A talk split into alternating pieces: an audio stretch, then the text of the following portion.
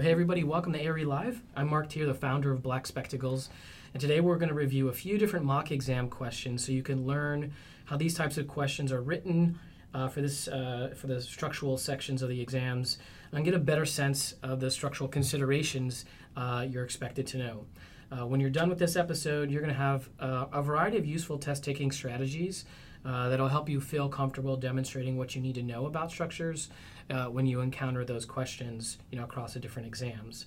Before we get started, though, if you'd like to attend our next ARE Live broadcast, we're going to sit down with one of our Black Spectacles ARE prep coaches and a psychology expert to discuss test anxiety, what it is, how to manage it, how you can improve your exam scores, and specific ways to help overcome it.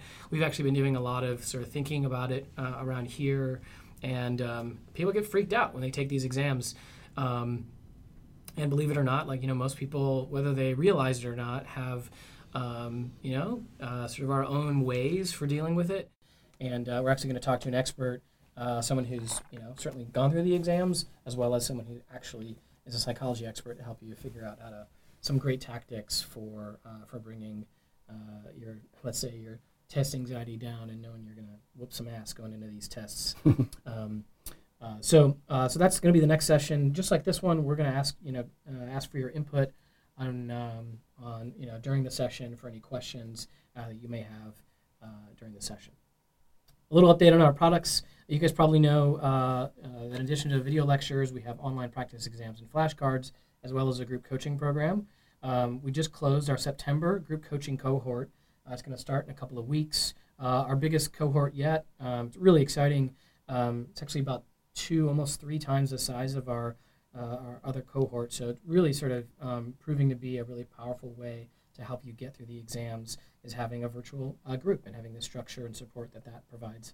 Something we just launched, which is really new, is we relaunched private tutoring hours with licensed architects. So if you're looking, if sometimes you're sort of stuck and you're looking for some one-on-one time with an expert who's a licensed architect who's gotten through the exams, you can check out our website for information about tutoring.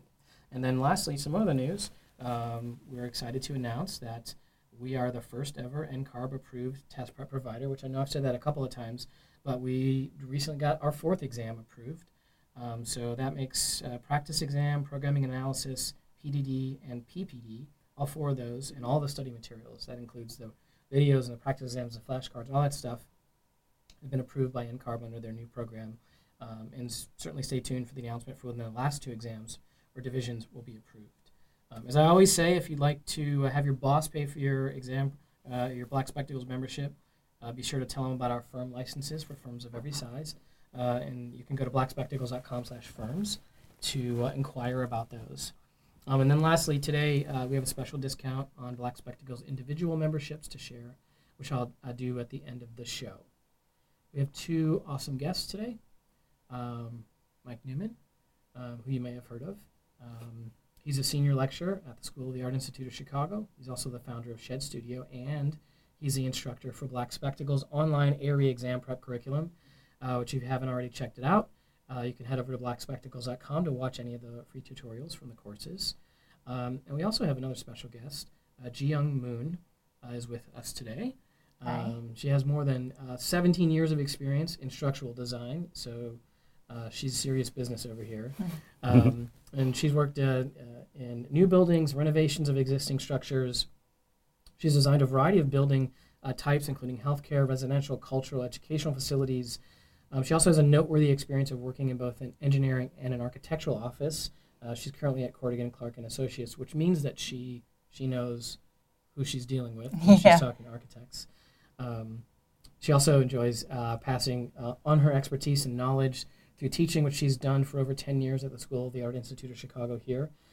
Young's also given guest lectures and presentations to architecture and engineering students at Northwestern University and the University of Illinois Chicago.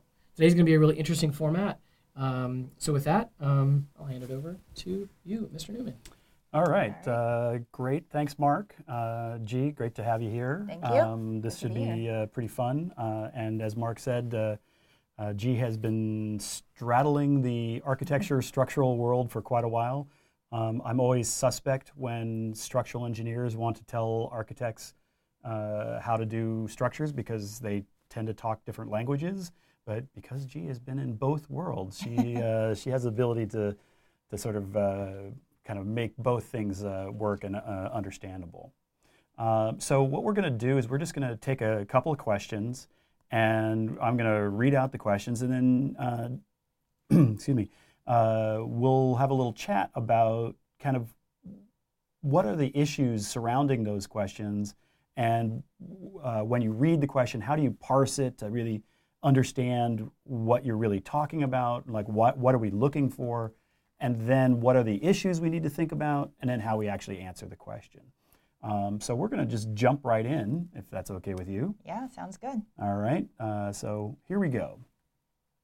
All right, so our first question, like I said, we're only going to do a few of these, but we're going to start off with this one, which is a 3-story building with no basement, slab on grade, has a column spacing of 30 by 30 and an assumed live load of 80 PSF, pounds per square foot, for the floor and 30 PSF for the roof.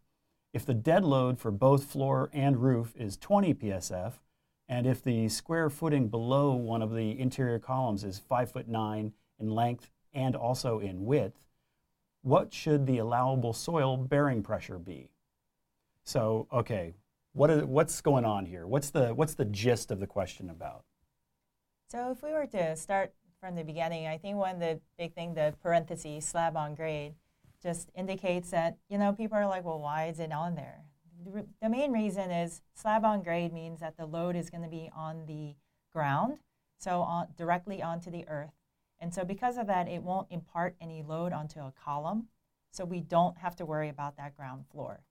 So I think that's the first thing you can think about. So we only have to worry about the elevated floors. So what you're saying here is, if this is our my poorly drawn building here, if we have 3 stories, if there's somebody standing here on that first floor, the load that they represent is going straight to the ground. Right. So it's not being held up by any beams and columns, anything like that. That's right. However, if I'm standing on this floor here, that load is actually following the beam and then eventually to the column and then to our footing. Yep. Footing down there. So the first thing you've noticed here is, because of slab on grade, we're really talking about the second floor and the third floor in terms of adding up the loads. Right.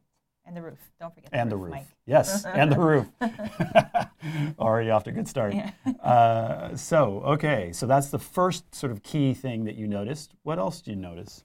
Well, in terms of dimensions, it gives us a 30-foot by 30-foot base spacing, and it doesn't give us any other information. You know, as you read through, it says the interior column. So really, in terms of figuring out the load, we need to look at tributary area times the actual load in terms of pounds per square foot. I look at it in terms of hierarchy. Sometimes, like, just looking at some of these units isn't enough of a clue. And I think in this case, having pounds per square foot, we have to multiply by some sort of square foot number in order to get our load. And so here, the only dimension that's given, really, in terms of the plan layout, is 30 foot by 30 foot. And so we know that we're looking at a tributary area of 30 times 30, and hence 900 square feet. So I'm sketching out a framing plan here with a little tributary area. So this is that tributary area for that column. And it's halfway to all the other elements of structure. Now, this could actually be quite a lot more complicated depending on the exact way that the joists or beams or whatever are done. But the sort of typical assumption without any more information would be that you would take this as half the distance from there to there, and then same thing going the other direction. So typically, as architects, looking at some of these designs, you're just trying to get the preliminary size, a reasonable size to start out with. And maybe you'll have an engineer on board later on to help you guys really narrow down the design. But it's good as architects to start with reasonable sizes and show them on your drawing so that your engineers know that you know what you're doing. So you don't laugh at us mostly? Yes. Yes. Nice not to be laughed at. So our tributary area is then equal to 900 square feet. And as you pointed out, we have it on the second floor and on the third floor and on the roof. Yes. So it's all of those 900 square foot areas. Right. And so next, we figured out how much our tributary area is. So tributary area refers to how much load that column is carrying. And then the second part is, let's figure out how much load we have on each of these floors. So let's start with the roof. So on the roof, it says that we have a dead load of 20 pounds per square foot, plus a live load of 80 pounds per square foot. 30 pounds per square foot, sorry about that. For a total load on the roof of 50 pounds per square foot. And then on the second and the third floor, they have the same loading. And so we have a dead load of 20 pounds per square foot, and then we have a live load of 80 pounds per square foot. So we have 100 pounds per square foot for each floor. So what you can do is you can take the tributary and multiply by the load at each floor, or you can, because all of this is getting added up into each of the columns and eventually making its way down to the foundations, you can add up all the loads together for a total of 250 pounds per square foot, and then just multiply by then 900 square foot. So that's one way to do it, yes. Is we say, all right, this is the total of the pounds. If we think of them all together, these all like 1, 2, and 3 all added together. So that would then be 250 times 900, which, let's see, what would that be? That would be 225,000 pounds. So obviously when you're out in the working force and stuff, you'll have nice little column load takedown charts and such. But, you know, you're in the exam, you have like 1 minute, 30 seconds to get this through. So let's, you know, think about it globally. Don't get so bogged down with the numbers and look at it as, you know, how can I get through this within the next minute? And so the next portion is now what we have to do is we took our pounds per square foot loading, now converted it into the actual point load that's going into the column and hence the foundations. Now we have to look at it in terms of that load, once it gets down to the foundations, gets spread out onto the footing as well.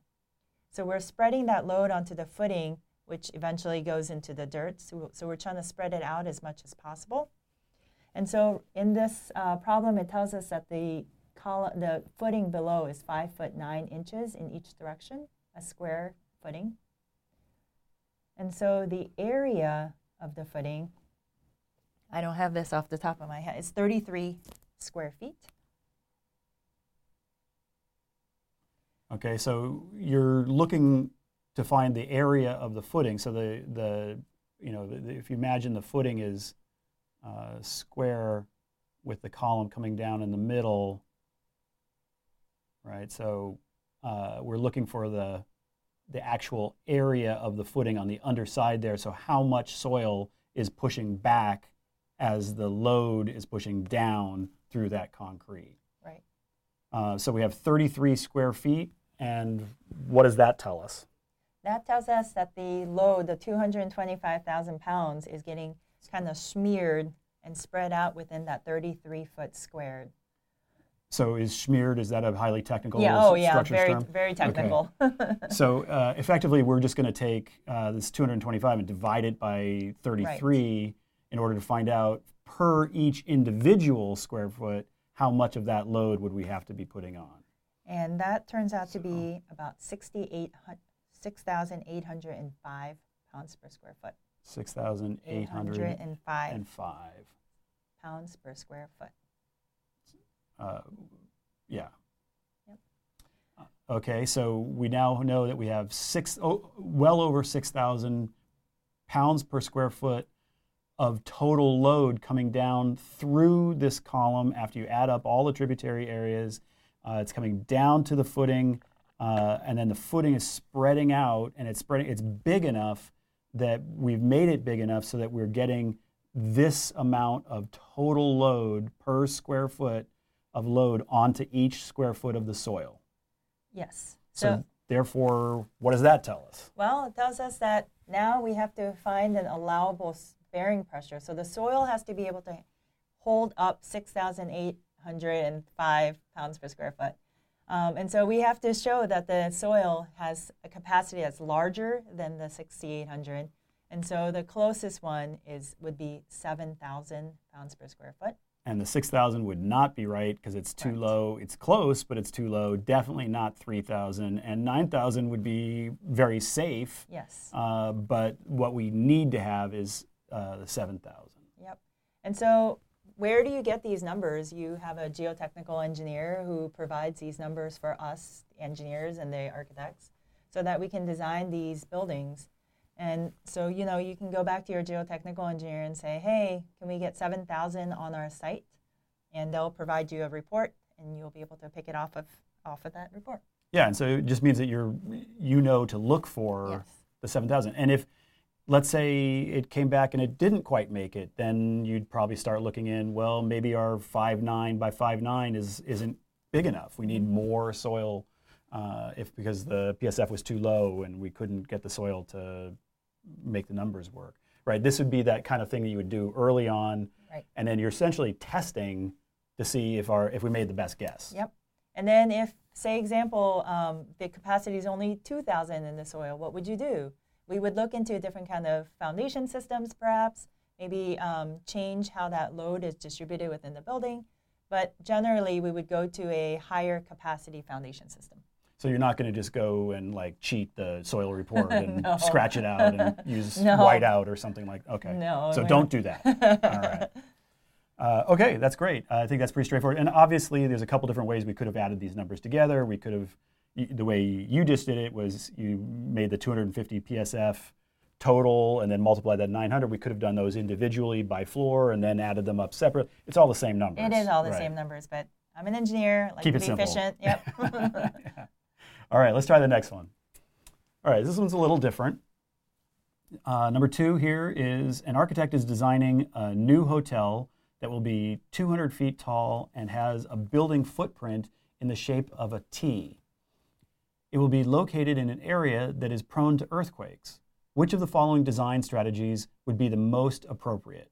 So this one is one, before we start even really trying to answer, we have a couple of things like the T, we know there's some worries there, that's going to come up. But we really have to take a quick look at the answers to really understand what the question is really getting at, because this one is all the excitement is actually in the answers. Yeah. So let's take a quick look at the answers, and then we'll come back and think about it. So A, possible, is provide a double height ground floor entrance. Interesting. B, use exterior shear walls. All right. C, provide balconies. D, isolate the two portions of the T footprint from each other. All right, so looking at this, what are the key parts that jump out at you?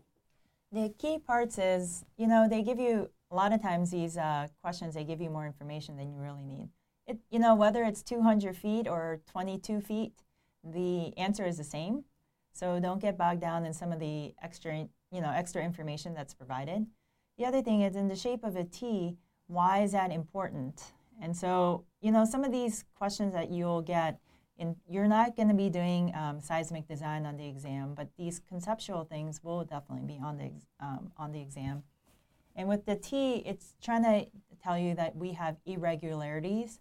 So in an ideal world, in earthquake, we'd have a perfectly square building that with, no transfers, all the columns are exactly the same. Or a nice circle. Or a nice circle, that works out too.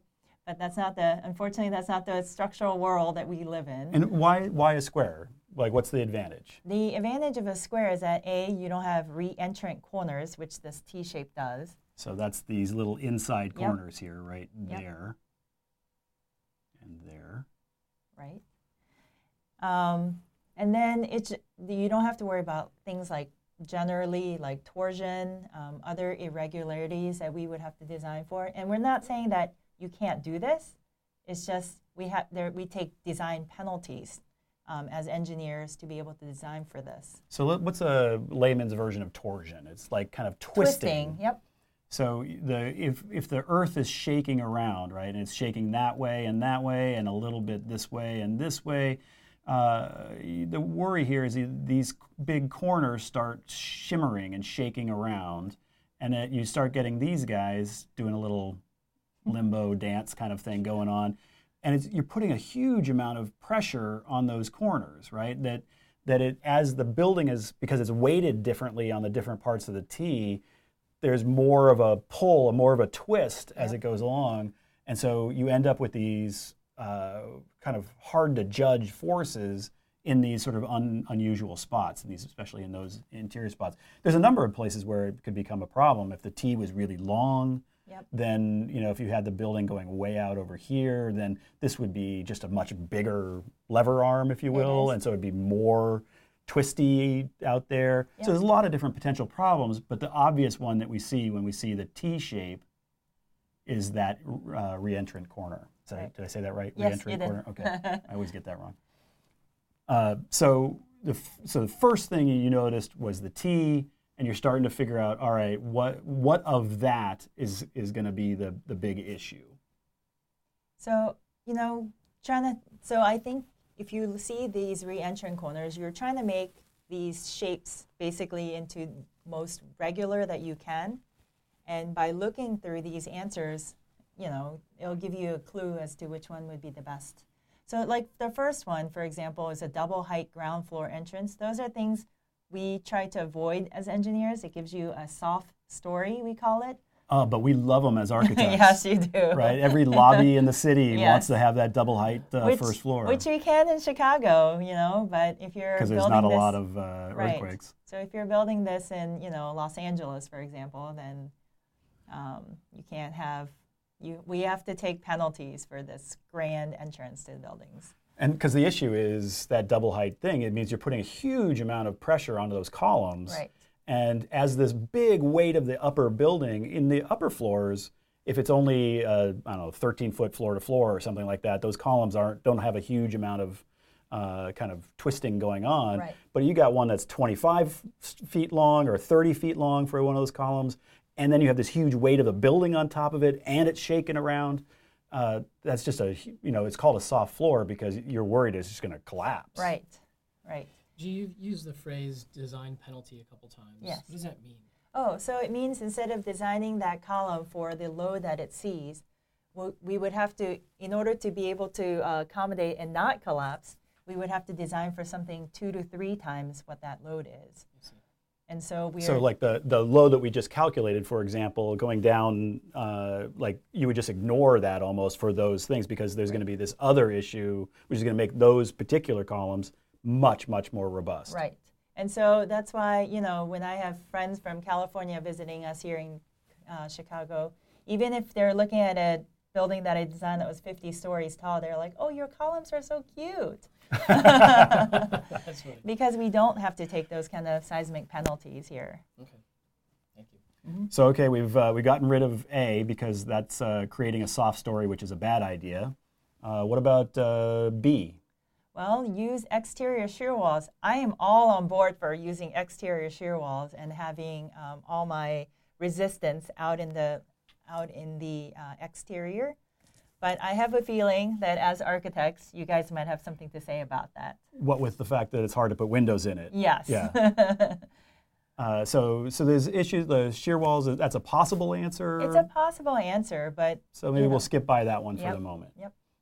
All right, provide balconies. Provide balconies. It's not doing anything. It's not helping. It's not... You know, that's like a null answer. It's not helping us. It's not hurting us. I mean, it's great if you're trying to barbecue some ribs or something, but not really helping us in any other real way. Right. So we're going to get rid of that. All right. How about D? D is isolate two portions, and that is the answer. And so what you'll end up having structurally is two separate buildings. When we design, we'll look at each part of that T as two separate buildings. And why that's important for you guys architecturally is that you will have to make accommodations in the floors and in your exterior facade to sort of hide that part. So we're literally building two separate buildings and then kind of doing a little jig here to kind of give them something that can accept movement in between. So you'll as structural engineers, we'll provide you with how far that distance needs to be. And then it's up to you to create these beautiful joints that so that you can't see those gaps between the two buildings. And what would be a typical number? For a 200-story building? I mean, just rough justice. Are we talking 5 feet? Are we talking 5 inches? Yeah, we're talking inches probably, 10 maybe inches sometimes on a taller building. But we have to take into account accommodate both the movement in the top of the T and the sort of the stem of the T, and be able to provide enough space so that they don't knock into each other. And they're both moving, yes, which is one of those things you forget. You look at it in one way and you think, oh, all right, I've got it all calculated. Yep. But then you're like, oh, wait, the other one's moving as well. The other one's moving too. Yeah. So if you've ever been in a building, right, and you've walked over one of those metal plates on the floor, you perhaps are standing over a movement joint, and there's a cover over that. And if you look, you'll see that it's on the floor. And then if you look at the wall, usually it runs up the wall. If you look at the ceiling, usually it runs up the ceiling. Once you sort of realize that this is a thing that sometimes happens, that you have one building, but it's kind of broken into two pieces, you'll see those movement joints that are hidden. And as you guys are saying, usually sometimes they're a half an inch, sometimes they're a couple inches. Just depends on how they might be hidden very well. You might have clever little overlapping walls or something like that, so it's harder to tell. Mm-hmm. Or they might be hidden more cheaply, and you go around to Home Depot and get a little cover plate and kind of screw it on. Yeah. You can see it the easiest in airports, because airports are so long. Big. Yep. Yeah. And you'll see going from terminal to terminal that there's a lot of those floor covers and wall coverings and such. So what we're recommending is that the next time you see one, rip it off and look. Right, take a look. Yeah. Measure it, you know. There's probably a movement joint in there. Yep. Yeah. Tell them Mark Tier sent you. Yeah. Don't call us. All right. Let's take a look at the next one. All right. So this is kind of in the same vein here. A 3-story steel frame building is being renovated and is having an additional story added to the top. What is the best placement for the additional story's steel moment frame? So there's a couple of interesting things stated there. This is another one of those ones where we probably have to look at the answers before we get too deep into it. But right off the bat, the steel moment frame is telling me something there. Yep. Right.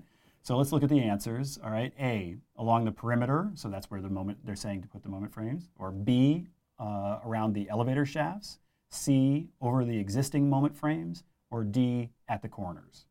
All right. So when you look at this, what do you notice? Well, I look at it and I see, hey, you know, if we were designing a brand new building just from scratch, there are a lot of all those answers would work. You know, along the perimeter, the elevator shafts, the corners, they could all potentially work. But what the biggest thing is, we are adding on to an existing structure, and when you do that, the best place, and your engineer will love you if you do this, is to try to keep the lateral resisting frames in the same line as what's existing in the building already. So right off the bat, what we're really saying is there's an existing building. It doesn't make sense to try to do a different structural concept on the addition. You want to keep the concept of the structure consistent all the way through the building. Right. So you would just do it right above the current moment frame. Yes, as much as we can. Now that we've been talking about moment frames for a second here, and assuming everybody knows what they are, why don't you take a quick second and tell us what a moment frame is in this context? Okay. Well, we have lots of different ways that we resist lateral forces, whether they be wind or earthquake.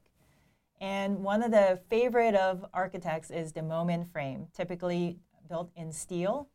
And the beams are connected directly to the columns. And so it's a very clean connection. There's no X's, there's no any kind of cross bracing to interfere with your space planning. And so it becomes a very popular lateral resisting system. The thing is, it's not the most efficient system. It's not the cheapest. It's not, in terms of structural behavior, it's also, it doesn't resist as well as, say, for example, providing like an X bracing. So or a concrete X-bracing is literally when you have on this in section like an actual X. Yes. Right. Yeah. And so, you know, it's great if you can figure out your programming so you can hide it in a wall or around the elevator shaft and such. But, you know, a lot of times these buildings, they don't stay exactly where they are, and they change over time. And you don't want future owners to open up a wall and say, oh, no. Right. If I'm trying to put a door right here, that's going to be a nightmare for somebody down the road. So in this, like instead of it just being like a couple of bolts holding this beam to this column, which would be more of a pin connection, right. You're talking about either it's a whole lot of bolts, yep. or it's actually all welded together. All really. Welded together. So when you see moment frame, it's not exactly that it means welded, but it means that it's something like it's pretty seriously connected. It is. One of the biggest clues you'll see is that the top flange of the beam, so the top part of the beam, and the bottom flange of the beam, there's a more robust connection between them. So that the connection, it prevents rotation is what we call it. So instead of a pin connection, we call it a fixed connection. So if you imagine if this was just like some bolts there, and there's that wide flange over there, and they're not connected at that top flange and the bottom flange, that's a pin connection. Right. But this would be a moment connection. Right. And so, one of the big differences, that moment connection is actually very expensive.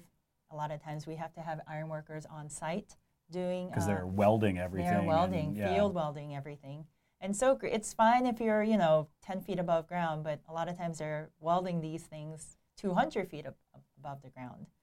And so, there's a lot of safety issues. Yes. It's the extra cost of all the safety gear and all that stuff that has to be put in. Too. Plus, the welders are making a pretty big bank. Yeah, they are. And they're standing around on site waiting for that steel beam to get put into place where they can then weld it. So you're paying them for while they're waiting around. And it's a very expensive way to go. The pin joints, much, much faster of assembly, much cheaper, but they're a pin joint, so they're not going to get you. You're going to have to do something like the X-brace or some sort of shear wall system that's going to help with that lateral force. Right.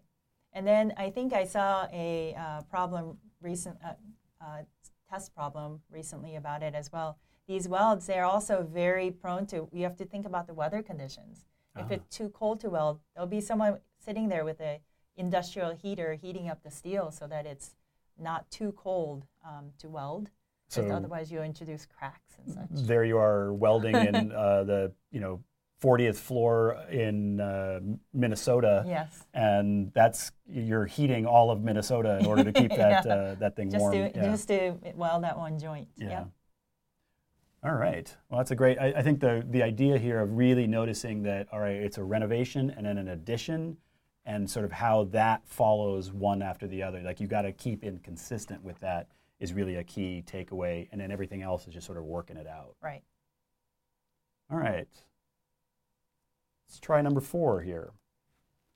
So number 4, a 14-inch deep beam has a 70 kip-inch moment force transferring between a moment connection to a steel column. What is the axial force on the plate connection of the beam's top flange to the column's web? So this is a good segue because we're talking about a moment connection basically between a beam and a column. So I think if you put up the same drawing you had, Mike, from the previous problem. So one of the questions I sometimes get is, so it's great that I have a fixed connection, a moment connection, but where does all that force go? And so this is to the web though, right? So there's my... web. Sorry, I'm very badly drawing that. So, how does it go? So right now, when we look at the beam, that 70 kip-inch moment, you want to draw like a little moment. Basically, it's going in as a rotation in the beam, so sort of into the top and bottom flange. So the top flange is kind of pushing, and the bottom flange is pulling. And that's what creates that 70 kip-inch moment. So what we want to do is we want to try to figure out how much of that, how is it going into that column. And it gives us a clue that the beam is 14 inches deep. And so what's resisting it is that the lever arm is 14 inches. So moment is basically a force times a distance. And right now, it's always force times a distance. So right now it's giving us a moment, it's giving us a distance, so we can figure out what kind of force is going onto that column. So, you'll see this application in many places. And sometimes I know it's easy to get bogged down into all these formulas and such. But this is a pretty basic one that you'll see over and over again in many different applications. So if you want to figure out what the force is, you would take the moment and divide it by the distance. So here our moment that was given is 70 kip inches. And the distance, sort of the lever arm, it has to resolve it, is 14 inches. And so you'll see that the overall force is 5 kips. So that's we call it a tension and compression couple. So the force that's being pushed on the top flange is 5 kips, and on the bottom is also 5 kips. And so when you did that, essentially we just got rid of the inches on both of these. We did. And then we just divided that out, and we got 5, because 14 goes into 75, and we have the kips left, so it's 5 kips. Yep. And so you'll see that with, like, moment, for example, like moment frames and such, you'll see a lot of times the beams are deeper. And part of that reason is having that deeper beam spreads out the load more, and so you'll get, smaller forces onto the columns. Because, like, if the D gets larger, then the M over D goes smaller. Gets much smaller. Right? If the denominator is getting bigger, then the overall fraction is getting smaller. So if you might, in a situation where it's 14 in certain spots, it might be more like 18 or something like that. And even that small, 4 inches is a lot, but even that small difference would start to make a pretty big impact on what the force load was going into that web. Right, and so not to get into too much of nitty gritty, but those connection details, the things that we can do to try to reduce the cost of the job are these kind of little details. Not having to reinforce like the column outside of what the actual column size is and such really brings a lot of savings to the project. And so we're trying to keep some of these connections and such simple so that we can actually get these buildings built under, within budget. So, okay, if you came across this question and you were like, okay, I think I get the idea. It's like, okay, it's a moment connection. Moment means force times distance. So it's going to be the depth, and because that's where the only distance I could have. And we know the overall moment. So, like, we're obviously sort of figuring out, kind of backtracking to figure out that 5 kip number. Yep. If you're trying to sort of put that all together in your head, what would you do first? Like, would you sketch it out? I would probably sketch it out. I think, a lot of architects are visual learners. So am I, for that matter. And so I think being able to see this sort of with the drawing that Mike had makes it clearer, I think, where the forces are going. Yeah, you might want to do a better job than I did. But, I think it's great. But by seeing this as a beam coming into a column, it becomes easier to understand the idea of distance and like what that would mean, plus that force couple that you were talking about, the right and left versions of as that moment is trying to sort of rotate around. That you get this sort of these two forces together, and it's really much easier. I think it is as well to, if I sketch it out, I can see it. Yes. So this is one of those ones. If you're sketching it out and you've spent 2.5 minutes sketching it out, and you're still not really sure what to do, I say C. Just answer, C. Or 300. You just put a number down because you're taking too long, and just make a good guess and move on. But if you can kind of sketch it out in a minute or something. Then you can probably answer it in half a minute. Yep. And the other thing is, it's asking for, again, I always talk about like, make sure you look at the units. Here it says a force. Force is typically in pounds or kips or such. How can I manipulate just the two numbers that they're giving me to end up as in the correct unit? And if you look at it, like how Mike crossed out the inch in the numerator and the denominator, it's just, these are sort of like little clues you can see within the problem to say, hey, what can I do to get to the final answer? Yeah, and one of the things that will happen often on these things is one number will be in pounds and one number will be in kips. Mm-hmm. And it, like it probably won't be that hard of a question. They're just really looking to make sure that you understand that those are different different units yep. and that you're going to understand to judge that. Sure. Guys, two questions here. Christopher and Clayton had two different questions on this same problem. Christopher is asking about, originally maybe thought that he wanted to use 7 inches instead of that 14 inches. Wondering if that, if there's anything there. Also, Clayton's talking about the direction of the moment force and wondering if the direction of the moment force is important as you're trying to solve this one. I'll go with the simpler one first. The direction of the moment doesn't matter in this case, whether it's going clockwise or counterclockwise. It's just the tension compression couple. For example, the top will, instead of being under compression, it'll be under tension and vice versa. But in terms of the actual quantity of number, it's just exactly the same.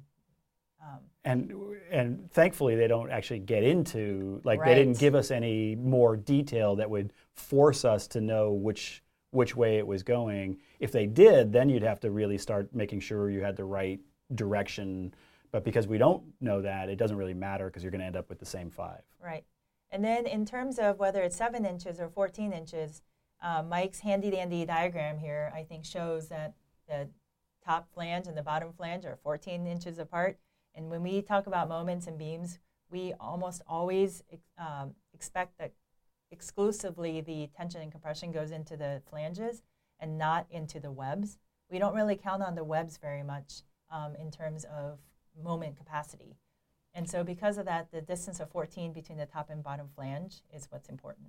So there are plenty of other places where 7 comes into play when we're when we're trying to calculate a section modulus or something like that. Mm-hmm. That's where you're getting how far away is the material from the neutral axis. Yeah. And that's a key number. It's just that in this case, it's really sort of, if this thing is pushing, it's pivoting off a certain point, and if it's pulling, it's pivoting off a certain point. Right. So in this case, we're using the full 14 because that's the whole rotation that's happening. That's right. And Valerie asked, is the top and bottom flange forces, are they always equal? In this case, yes, they are. Okay, yes. So not necessarily always, but in this example, yes. Definitely. When would they not be equal? Because wouldn't it mean that there was a twist happening? There would be. And so, yes. So in this case and almost every other case, when you talk about moments and tension and compression couples, the tension and compression numbers are exactly the same. Yeah. So one of the things to take away from that little quickie discussion there is, one of the things I love about structural engineers is that they say things with such clarity and simplicity. Is like, well, there's a 5 kip load here, and it's a 5 kip load there, and they are equal to each other, and so it all magically equals out. Well, what's actually happening is people are moving furniture around, and somebody's bringing the mail cart through, and there's a whole, today there's a group of kids who are showing up for what happens in this office career day, and so there's a weird load thing that's going on, and it all is happening and moving and shifting all around.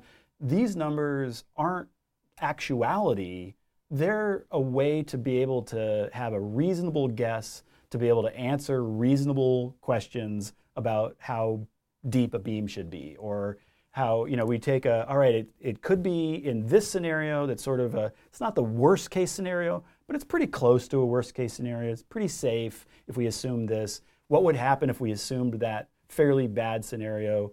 This is the numbers that we would get. And therefore, we have to make sure that the flange can handle that and the web can handle that. So we're making up these numbers as a way to sort of see what a bad situation is, so that we know as long as we've kept within that, we're all okay. In actuality, the actual load going in the in that moment is probably something like 1 kip or something.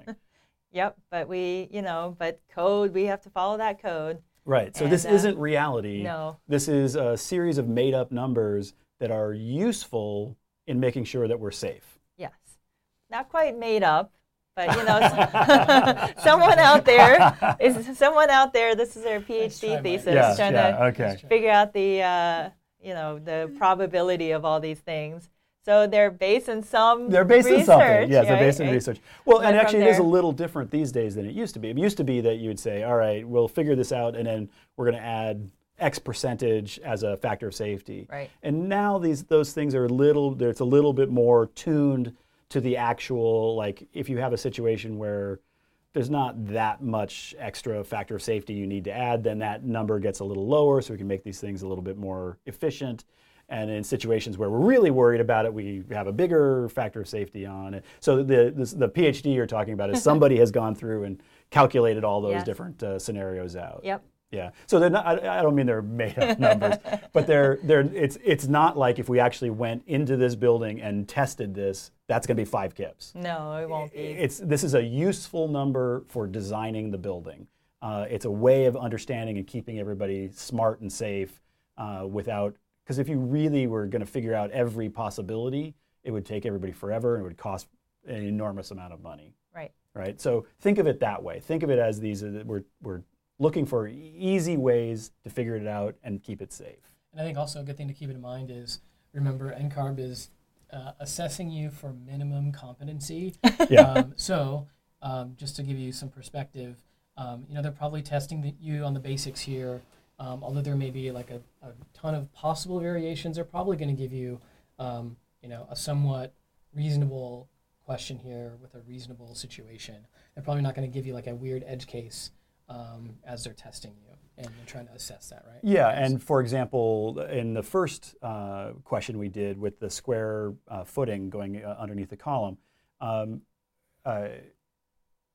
they're not going to give you a situation where the column is 2 foot by 15 foot or something like that. Like it's going to be straightforward and square. They might give you a word problem that says, hey, here's a weird footing. You know, what should you worry about or something like that. But they're not going to make it hard to do. Like you have to be able to do the calculations. Only a very small percentage will actually be calculations. But you have to be able, if there are calculations, you have to be able to do these calculations in, 45 seconds or a minute or something like that. So you have a few moments to kind of think about it and check it and, do that.